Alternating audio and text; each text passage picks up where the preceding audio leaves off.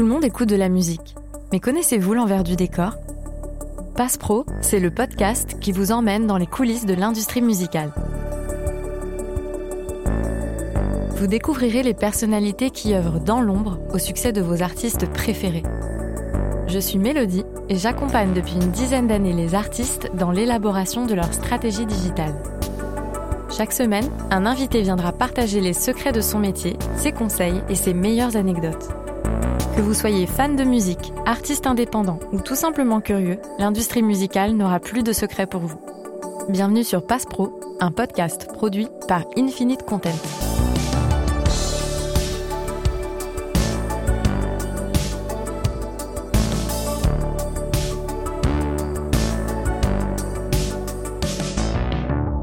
Dans cet épisode, c'est Dimitri Cabaret qui s'est prêté au jeu des questions. Il est chef de projet export chez Because Music, l'un des labels indépendants les plus influents. Il a travaillé avec de nombreux artistes renommés tels que Justice, Parcells ou encore Christine and the Queens. Nous avons exploré les différentes stratégies d'exportation ou encore des défis auxquels il est confronté au quotidien. Salut Dimitri, bienvenue sur Passe Pro. Salut. Tu es chef de projet international. Ouais. Ou export aussi, on peut dire. Ouais, c'est ça. C'est quoi en fait le rôle d'un chef de projet export dans l'industrie musicale? En gros, on se charge de développer nos artistes à l'étranger et c'est d'identifier les pays clés où ils ont le potentiel de, de, de s'exporter. Donc ça peut être à travers du, du marketing, de la promotion, du marketing digital, aussi au niveau du setup commercial. Donc voilà, ça va être très très large. Comment tu décides si un artiste a plutôt du potentiel en Italie, aux États-Unis, au Portugal? C'est en fonction du streaming, vous regardez où est-ce que ça prend déjà un peu naturellement? Ouais, on va regarder pas mal de choses. On a de la chance parce que maintenant on a pas mal d'indicateurs qui nous permettent de voir des statistiques. On va regarder où est-ce qu'ils stream, on va regarder leurs réseaux sociaux. On a pas mal d'outils à notre disposition qui nous permettent d'avoir un classement par territoire sur les réseaux, sur les différentes plateformes de streaming et on va aussi se baser sur les précédentes ventes et chiffres de stream des artistes qui sont chez nous. Ça peut aussi parfois être d'autres choses d'un coup, il peut y avoir certains phénomènes grâce à la promotion, grâce à un buzz sur les réseaux, grâce à TikTok, où on va pouvoir observer des tendances. Sur TikTok, par exemple, avec vos artistes, vous avez déjà identifié un frémissement qui est arrivé, alors qu'en France, il se passait pas forcément quelque chose, mais il y a une communauté à l'étranger qui s'est saisie du titre et du coup, ça a été une opportunité pour vous? Ouais, je pense par exemple, euh, c'était il y a un moment, il y avait un titre d'une chanteuse française qui s'appelle Marwa Loud, qui avait un titre Bad Boy, qui a vachement marché. Et TikTok l'a énormément aidé. Ça s'était fait en deux phases. On avait d'abord lancé un petit challenge de danse en partenariat avec TikTok. Donc il y avait déjà certaines vidéos, il y avait une danse qui était établie sur TikTok. Deux ans plus tard peut-être, où on travaillait plus vraiment euh, sur le titre, il y a un influenceur anglais qui avait demandé à un joueur de foot de Chelsea, Mason Mount, de faire cette danse en particulier s'il marquait un but. Il a marqué un but, il a la danse, la vidéo a commencé à tourner sur TikTok et ça a été repris dans pas mal de pays différents, en Angleterre, mais aussi en Inde, par exemple, qui ont pas mal de liens avec euh, l'Angleterre de par leur histoire, et où on a commencé à avoir des vidéos de danse qui étaient détournées à la façon bollywoodienne, et puis c'est un phénomène qui a été mondial et euh, qu'on a essayé d'accompagner du mieux qu'on peut en parlant à euh, tous les territoires avec qui on travaille pour développer au mieux ce, ce, titre sur les plateformes de streaming suite à cette tendance et aussi encourager la tendance sur les plateformes de streaming, que ce soit en boostant du contenu, en prenant différents influenceurs, en prévenant les plateformes de streaming locales, même les informer de cette tendance, leur montrer pour qu'eux puissent mettre en avant le titre, qu'on puisse faire des opérations avec eux, euh, voilà. Forcément, quand on se projette ton, ton métier, il y a beaucoup d'étudiants qui écoutent ce podcast et qui se disent waouh, mais ce métier a l'air complètement ouf. À quoi ça ressemble une journée dans la peau de Dimitri Cabaret? Il y a beaucoup de mails, il y a beaucoup d'emails. La journée va être aussi assez différente selon euh, les projets actuels qu'on travaille, selon l'actualité, si on est en plein lancement d'album ou de single ou non, si on est plus en phase de, de préparation. Déjà, euh, je parle quasiment que en anglais toute la journée, sauf quand je vais parler à la Belgique ou à la Suisse ou au Québec, ou si je vais essayer de baragouiner quelques mots d'espagnol avec les Espagnols au Mexique, mais on passe quand même vite euh, sur l'anglais. Tu préfères qu'on switch en anglais? Bah, je vais essayer de pas faire trop d'anglicisme parce que c'est vrai que comme on parle beaucoup, beaucoup en anglais, à certains termes de la musique qu'on dit quasiment que en anglais et parfois, voilà, ça, ça s'entend un petit peu. Ça déborde un petit peu. Donc, je vais essayer de pas trop le faire. Mais donc, voilà, beaucoup d'emails, pas mal de calls aussi avec différentes équipes avec qui on travaille ou avec les managers. On va travailler aussi avec des artistes internationaux qui peuvent avoir des managers internationaux. Nous, chez nous, notre façon de travailler, on fait voilà certains calls qui sont hebdomadaires ou bimensuels avec certains pays pour euh, toujours garder un lien et puis échanger sur comment développer euh, un single, un album, un artiste, un clip. Puis il va y avoir différentes façons aussi de travailler par pays qui vont avoir des plateformes de streaming différentes ou des réseaux sociaux plus importants que d'autres selon les pays, ou certaines choses qui vont marcher plus que d'autres. Mais voilà, il n'y a, pas vraiment de journée classique, mais pas mal de mails, pas mal de calls. on va avoir des déplacements. C'est une des parties sympas du métier. Forcément, tu as, cette partie budget qui est hyper importante aussi dans ton, dans ton métier, parce que tu dois arbitrer euh, comment tu répartis entre chaque pays. Ce que les gens ne savent pas aussi forcément, c'est quand on fait par exemple une télé, ça coûte beaucoup d'argent. Ouais parce qu'on a des musiciens, on a des répétitions, on a des, instruments à louer, on a des mhm. cachets aussi à faire. Ce qu'il faut savoir, c'est que la plupart du temps, les, les télés payent pas ou pas du tout la session. C'est euh, vraiment le label qui va prendre en charge euh, à peu près tout. Euh, et il y a certains budgets à gérer, donc payer les salaires des, des musiciens, le transport, s'il faut les amener dans un autre pays, avion, payer l'hôtel. Et puis, ça peut être parfois une mise en scène à payer. Je sais pas, des, même des danseurs, des accessoires. Ça dépend. Euh, et puis, on voit avec la télé ce qui est possible de faire. Donc, c'est vrai qu'il y, y, a un budget à tenir et c'est vrai qu'on a aussi un budget à tenir sur nos campagnes de manière plus générale par pays et qui va aussi évoluer avec le temps en fonction de si bah, ça ça marche bien dans un pays, tu vas peut-être un peu augmenter ton budget en disant bah là ça marche bien, donc du coup on va mettre un peu plus en espérant euh, que l'artiste marche, encore mieux. C'est un aspect important et euh, en interne, je vais faire valider un budget. On peut me dire ah mais pourquoi tu fais ça en Allemagne? Et voilà, je vais un peu expliquer parce que en Allemagne il y a ça ou là j'ai telle opportunité ou il y a ça qui peut vachement marcher. Il y a un budget euh, international et un budget France qui est attribué, même si à la fin tout est sur le, le, le même compte. mais je rends pas des comptes au marketing, sauf selon les contrats. Ou parfois, euh, par exemple, tu peux avoir un contrat où euh, nous, on est sommé de dépenser tout le label, euh, je sais pas, 10 000 euros de marketing digital ou je sais pas. Et où là, on va s'organiser. Où en général, ça va être le chef de projet marketing qui va nous dire bon bah nous, gros focus sur la France, on aimerait remettre 5 000, nous reste ça pour l'international. Et puis c'est quelque chose dont on discute ensemble. Pour vulgariser un petit peu, contrat de licence, tu vas signer ton artiste avec un label dans un pays j'en sais rien, en Allemagne. Et euh, c'est lui qui va devoir dépenser de l'argent en marketing, en marketing digital. Ça va pas être ton budget à toi. Et euh, là, dans ce cas-là, le chef de projet, il va être vachement dans la coordination, remontée d'informations et dans l'échange. Et on va, entre guillemets, un petit peu euh, appuyer sur certaines choses qui nous paraissent pertinentes de développer. Et où, j'en sais rien, tu signes un contrat licence avec Warner Allemagne, tu vas parfois te plaindre un petit peu des playlists, tu vas peut-être te plaindre de dire qu'ils investissent pas assez en marketing digital ou des choses comme ça. Et donc là, c'est vraiment euh, leur budget et c'est eux qui voilà, vont être en charge de développer ton artiste. Ils vont prendre une plus grosse part du, gâteau, entre guillemets. Donc il y a plein de contrats, euh, tout est négociable et il peut y avoir plein de spécificités euh, dans les contrats maintenant. Alors que nous, par exemple, on est que en France, en Angleterre et aux États-Unis pour l'instant. Et sur les autres pays, on a un contrat de distribution. C'est nous qui allons tout payer. Donc on va être recommandé par les différentes équipes de Virgin à l'international. Donc je vais avoir euh, la Hollande qui va me dire, par exemple, nous, c'est euh, Spotify qui est la plateforme la plus importante ici. Sur ta campagne d'affichage, ça peut être cool de mettre leur logo et de créer un partenariat. On peut peut-être négocier des choses en plus, etc. Sauf que la campagne d'affichage, c'est moi qui vais la payer. C'est pas eux. Ça va être une recommandation, mais ils vont me dire, euh, je connais euh, telle agence d'affichage qui est pas trop chère, tel emplacement Amsterdam, c'est mieux que tel emplacement. Donc on va être dans l'échange comme ça. Alors que quand tu fais un contrat de licence, par exemple, avec une major, ou toi, tu un petit label indépendant en France et que tu un artiste qui commence à péter à l'international, ça va être, à l'occurrence à la major, de euh, payer euh, tout ton marketing, les attachés de presse, tes campagnes de pub sur Insta, etc. Quoi. Je sais pas si c'est clair. si, si, c'est clair.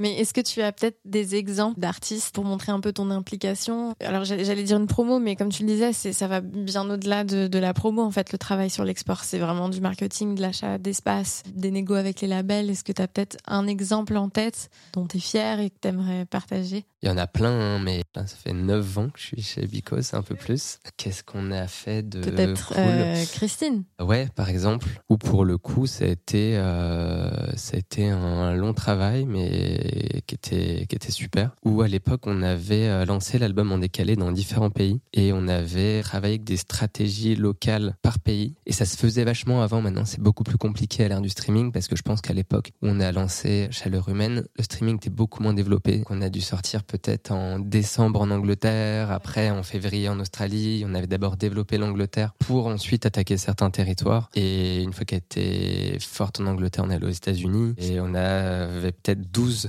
de sorties différentes. Aussi, le, bénéfice revient vachement à l'artiste où je pense les, performances qui avaient fait que ça avait un peu créé un buzz à l'international et que tout le monde en parle, c'était euh, quasiment à chaque fois des, sessions télé. Je pense que déjà en France, qui avait créé un gros engouement, on l'avait senti, c'était sa performance aux Victoires de la musique. Ensuite, en Angleterre, elle avait fait une perf télé pour Graham Norton. Tout le monde en parlait le lendemain. Et son concert à Glastonbury, qui avait été diffusé euh, par la BBC. Avait énormément de monde. Euh, je et crois que une bête de scène. Ouais. Et, et, le fait que ce soit une bête de scène nous avait vachement aidé. Puis nous, on avait essayé d'accompagner comme on pouvait avec du marketing, des différents partenariats, des campagnes de pub sur les réseaux, des campagnes d'affichage. Et c'est vrai que sur euh, l'Angleterre, donc où on travaillait avec euh, notre équipe de Because qui est à Londres. Mais sinon, il y a, plein d'autres euh, exemples. Justice était revenu avec leur album Woman. On voulait un petit peu marquer le coup à l'international et on avait fait pas mal de voyages promo avec mon responsable qui est le directeur de l'export. Où sur chaque voyage promo, en fait, on organisait un DJ set dans un lieu complètement gratuit, annoncé le matin même. Et on mettait dans la confidence certains médias qui faisaient l'annonce avec nous. On allait par exemple, prévenir une radio et un média web. Par exemple, il y avait eu Vice euh, et bah, Stubru en Belgique et qui avait euh, prévenu tout le monde dans la matinale entre 8h et 9h ce soir, Justice gratuit au Fuse, qui est un petit peu l'institution des clubs là-bas à Bruxelles. Il y avait eu une file d'attente de malades qui avait fait le tour de deux blocs d'immeubles, premier arrivé et premier servi. Voilà, c'était une manière déjà de remercier leurs fans, euh, nous de faire un petit peu du bruit auprès des médias qui étaient partenaires et puis euh, faire un petit peu du bruit sur les réseaux. Ce qu'on avait fait, c'est qu'on avait euh, euh, filmé les DJ sets en live stream et c'était uniquement sur du live stream. Donc les gens qui avaient été frustrés pouvaient le voir en live stream et le partager. Puis on en parlait un petit peu le lendemain et je crois qu'on avait fait ça sur pas mal de dates Paris, Bruxelles, Berlin, Stockholm, Tokyo, New York on oublie peut-être. Bah, c'était des grosses journées pour eux parce qu'ils faisaient beaucoup de promos la journée, beaucoup d'interviews. Et le soir, ils mixaient. Après Bruxelles, on avait aussi fait une soirée à, Berlin au chalet. On faisait d'ailleurs euh, de la promo à Amsterdam la veille, grosse journée promo. On enchaînait, on était en retard d'ailleurs. Je sais pas s'il y avait eu des grèves ou quoi. Et ils enchaînaient vraiment les interviews. Du coup, j'étais euh, sorti, aller euh, leur acheter des clopes parce que ils avaient besoin de fumer. Et à la fin, je crois qu'ils fumaient limite dans la salle d'interview parce qu'on essayait vraiment de rattraper le temps parce qu'on avait un avion le soir même pour Berlin et euh, ce que j'ai pas dit, c'est que quand on annonçait les soirées, que c'était annoncé par les médias, le groupe l'annonçait aussi bien sûr sur leur réseau. Et en général, on essayait de faire une petite photo où euh, les fans puissent voir qui sont vraiment dans la ville. Okay. Et euh, je crois que je décale l'avion. On arrive à Berlin super tard. On est claqué. On a fait une grosse journée. Tous les restos sont fermés et on se retrouve à prendre un kebab, je crois, à côté. Et euh, sur le kebab, t'as un mur énorme avec une peinture de euh, la porte de Brandebourg euh... Ça, c'est à toi de savoir. Je crois que ça, c'est la porte de Brandebourg. euh... ok. Le mec qui travaille à l'export, qui connaît pas les, qui connaît pas Berlin. Donc on se dit, bah en fait, euh, pas le temps. Euh, demain matin, on doit annoncer le truc avec, je sais plus, avec une radio locale. On se dit, bah vas-y, on fait la photo dans le kebab. Du coup, on commande nos kebabs et les gars, ils nous voient en train de faire des photos de, de devant la grosse peinture de la porte de Brandebourg et c'était trop drôle. Donc le lendemain, on annonce le truc sur les réseaux sociaux. On fait de la promo toute la journée. Je reçois des demandes de liste dans tous les sens. Pareil, le label reçoit des demandes de liste dans tous les sens. Euh, liste surchargée par rapport au quota de place qu'on avait. Heureusement, le club était super cool. Ils nous ont laissé dépasser le quota. À chaque fois qu'on faisait ces soirées-là, on essayait de trouver d'autres DJ. J'avais eu des annulations de dernière minute. Et euh, le groupe avait demandé à leur pote Boys Noise s'il était chaud de mixer. Je crois qu'il rentrait euh, le jour même de New York. Bref, gros décalage horaire. Il était claqué. Il a quand même accepté.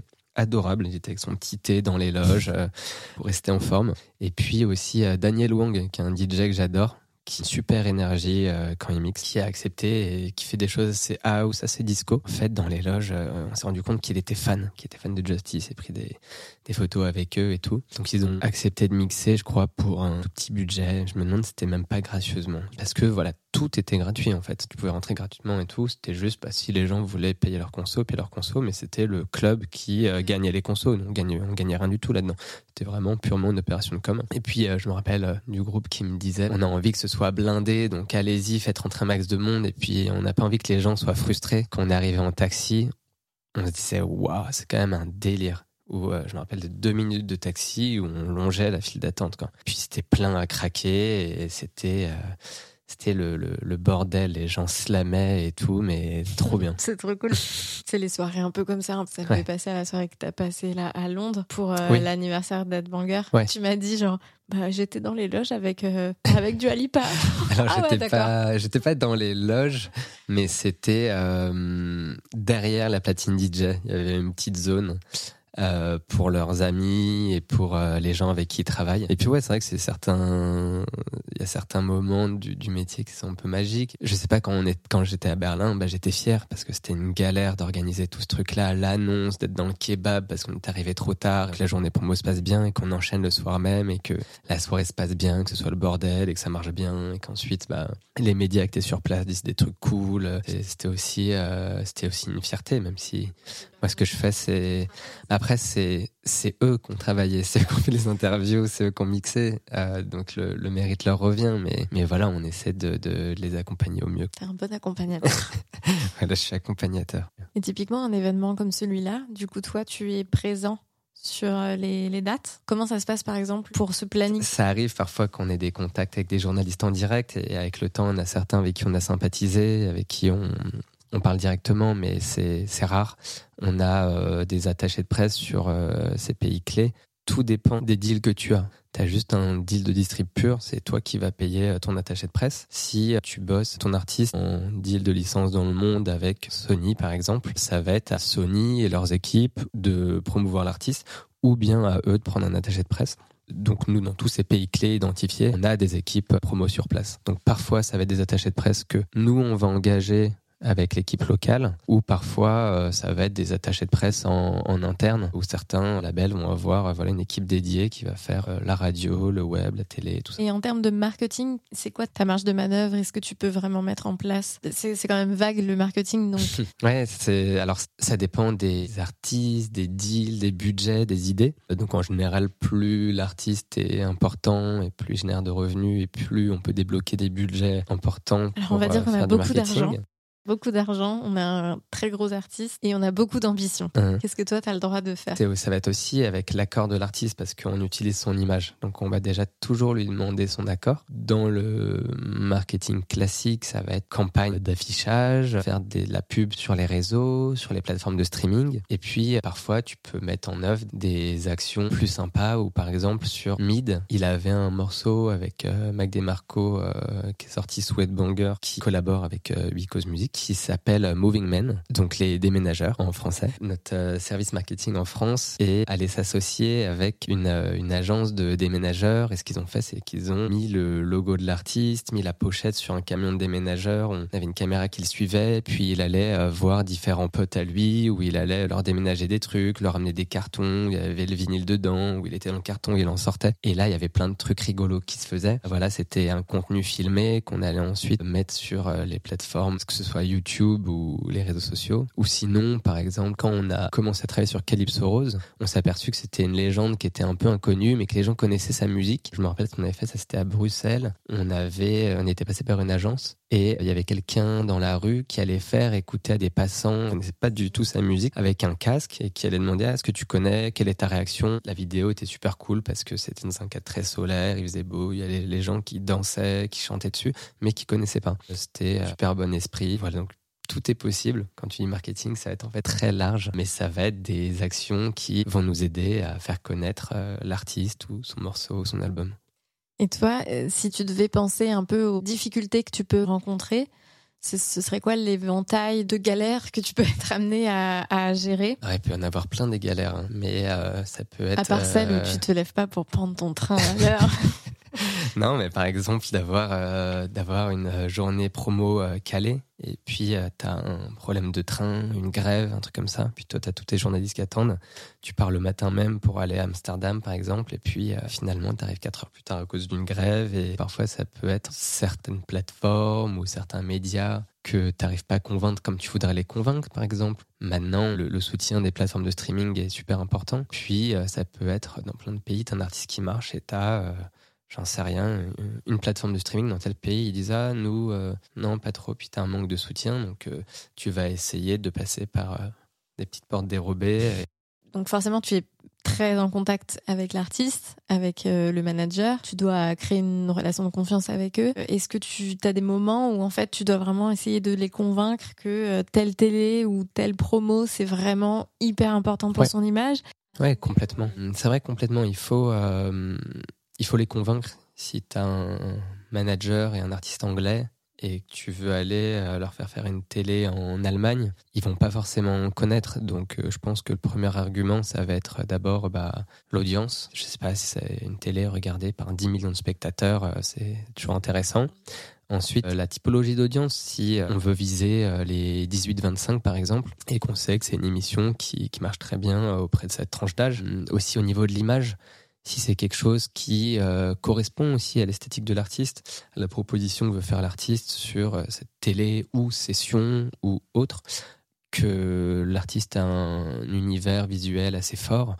Et nous, c'est toujours quelque chose qu'on veut défendre. On veut faire connaître euh, l'univers, l'image de, de, notre artiste. Donc savoir que la télé ou la session ou autre va vraiment voilà embrasser cet univers et collaborer avec nous et pas juste être dans un truc où ok tu fais ton morceau ciao tout ça c'est des arguments qui, qui, qui, aident à convaincre mais c'est vrai qu'à chaque fois il faut, bien le présenter ouais. mais est-ce que à l'inverse tu as déjà eu le cas par exemple d'un artiste ou du manager qui arrive et qui dit euh, moi j'ai envie absolument de percer sur le marché anglais mhm. alors que à ce stade quand on regarde les chiffres bah, on n'y est pas et qu'en fait vous c'est pas du tout une priorité ce territoire on va toujours prendre en considération les arguments et les envies de l'artiste et, de son manager. Et en général, ça, ça vient de quelque part, ça vient pas de nulle part. Et, mais c'est vrai que parfois les chiffres vont être moins parlants les, différentes plateformes, streaming ou réseau quoi, regardent vachement les chiffres et même les algorithmes regardent les chiffres et plus tu as du chiffre et plus tu vas être poussé, plus euh, on va, tu vas être mis en avant devant une certaine audience. Donc si par exemple on pense à un autre pays, on va avancer les arguments du pourquoi, du comment, mais on va aussi essayer de mettre en œuvre certaines choses en expliquant qu'il faut pas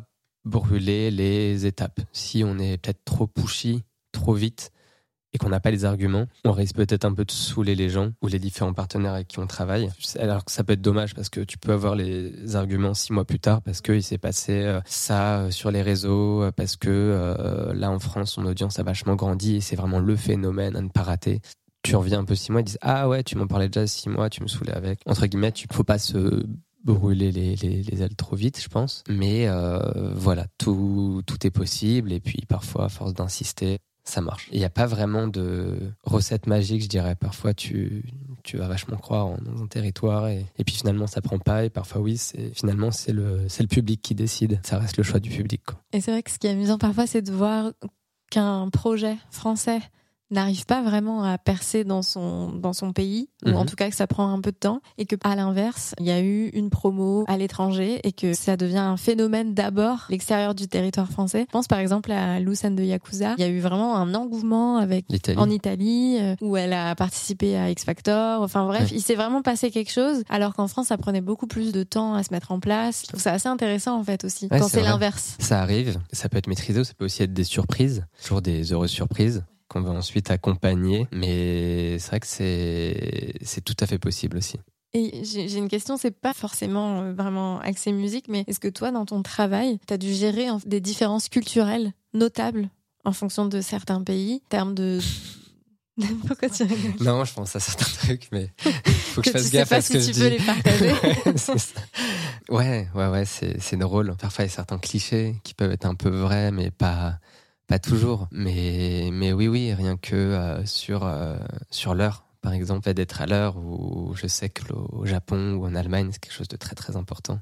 Nous, Français, ou dans la culture latine, ça reste très important, mais voilà, 5 minutes, c'est pas grave. Et non, il peut y avoir certaines différences culturelles aussi sur l'utilisation des réseaux, par exemple. Tu, penses à quoi euh, Je sais pas, par exemple, au Mexique ou au Brésil, les jeunes sont énormément sur leur portable, énormément sur les réseaux sociaux, et on voit que c'est des chiffres qui explosent sur des plateformes comme TikTok ou, ou même sur YouTube. On a souvent des, des, des, assez gros chiffres sur ces pays-là, contrairement à d'autres pays qui vont être un petit peu moins dessus. Euh, les horaires aussi. Peut-être que dans les pays latins, on va se coucher un petit peu plus tard, euh, donc peut-être que c'est quelque chose que tu veux prendre en considération quand tu vas lancer ton clip ou que tu veux viser un certain territoire. Tu vas vouloir viser certains euh, pics d'audience et euh, ça peut aussi être différent selon les pays. Donc, euh. typiquement, en France, généralement, quand on lance un clip, on le lance vers 18h, alors que pour le Mexique, tu vas le lancer à 21h parce que tu sais que c'est à ce moment-là qu'il y a beaucoup de gens sur YouTube. Ouais, c'est un peu peut-être. Ou tu vois, par exemple, en Espagne, on dîne tard, c'est des façons de vivre différentes. Peut-être que si tu le lances à 17h euh, en Espagne, peut-être que voilà, il y aura pas, pas mal de gens en train de faire la sieste à ce moment-là. Je, je sais pas, je dis une connerie.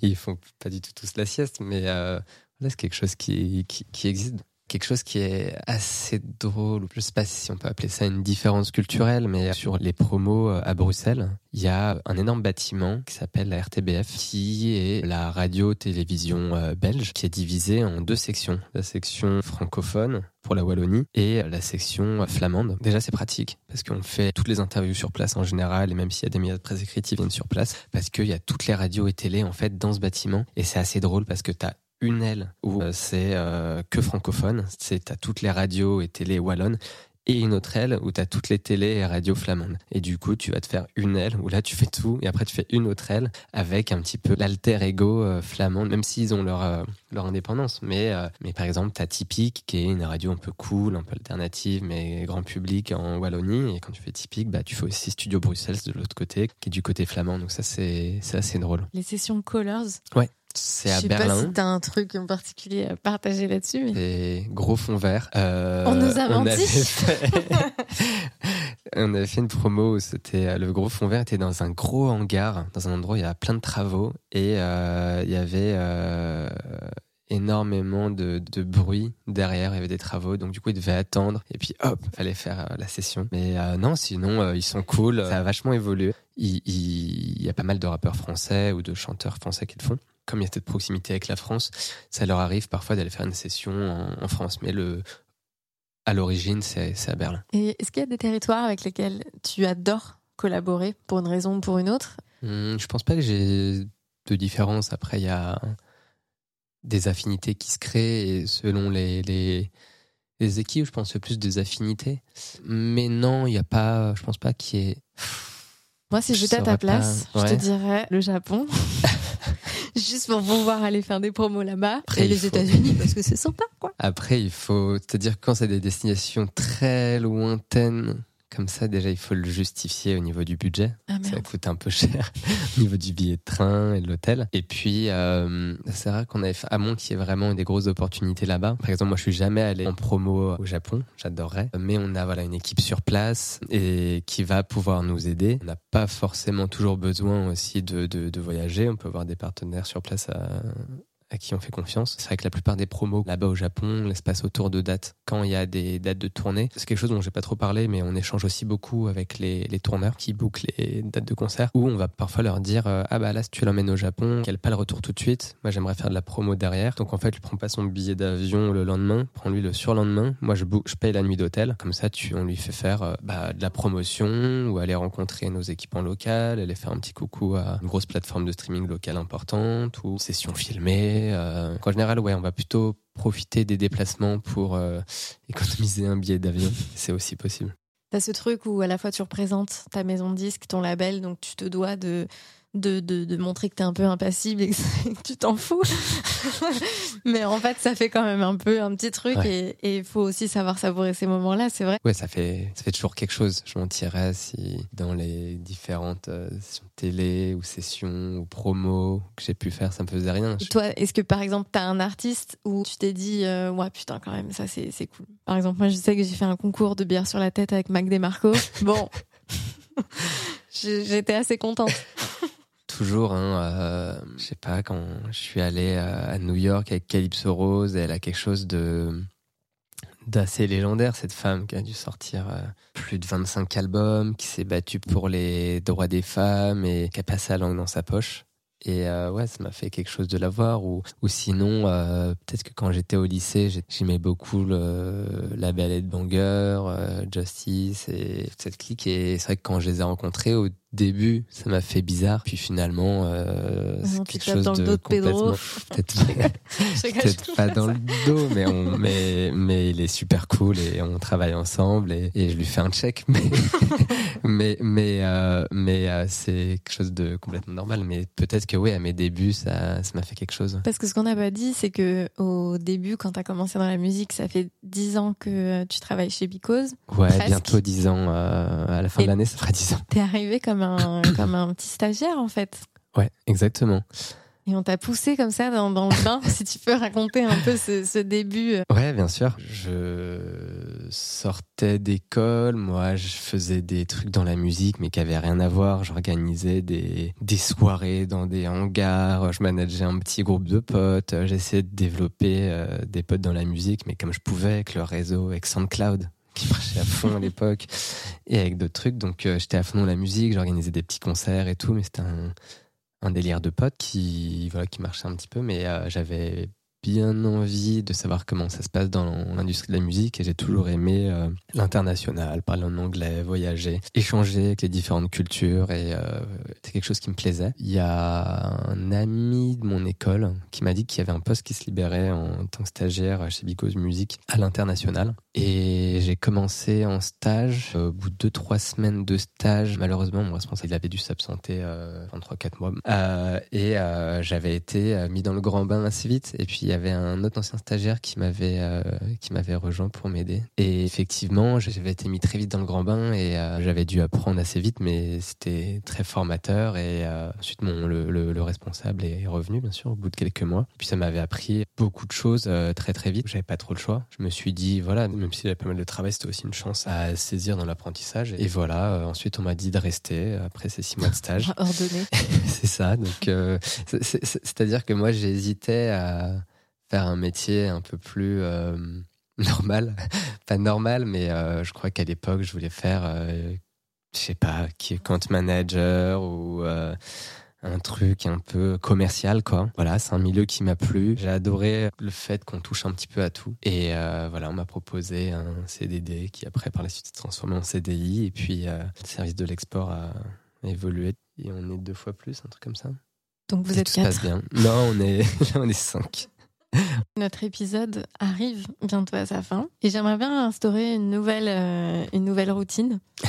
J'aimerais bien que tu partages peut-être trois albums qui, pour toi, euh, ont marqué un peu ton amour de la musique et où tu t'es dit, ouah, putain, quand même, c'est, ouf. Mais c'est pas obligé d'être des trucs euh, contemporains ou quoi. hein. Ça peut être euh, Donc pas forcément. sans un genre, ouais. euh, sans juste euh, si tu si tu devais recommander la trois must listen pour parler anglais comme toi.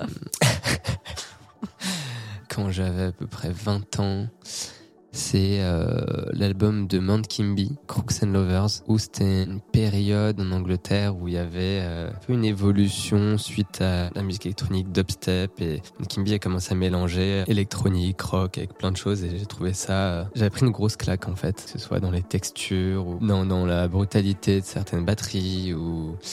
Ça, ouais. Bah, je vais peut-être dire un truc de quand j'étais petit, gros fan de Pink Floyd de par mon papa, donc euh, Dark Side of the Moon. Et puis. Euh... Moi, j'aimais Henri Dess personnellement. Et puis, euh, qu'est-ce que je peux dire sinon? Peut-être un truc soul avec un super album de Shuggy Otis, Inspiration Information. Ouais, qui est, qui est un peu un intemporel. Ouais, voilà, ça fait un peu les Merci. un peu trois styles différents. Merci pour ces recos. Merci Dimitri pour euh, ce, ce moment. J'espère que, que tu as passé un bon moment. Merci à toi. Et, euh, et à bientôt. À bientôt. Pour faire vivre ce podcast, abonnez-vous et laissez une note ou un commentaire. Et si vous avez des suggestions d'invités pour les prochains épisodes, n'hésitez pas à nous les faire parvenir. On est aussi sur Instagram. Ce podcast est produit par Infinite Content, agence social media pour marques et artistes.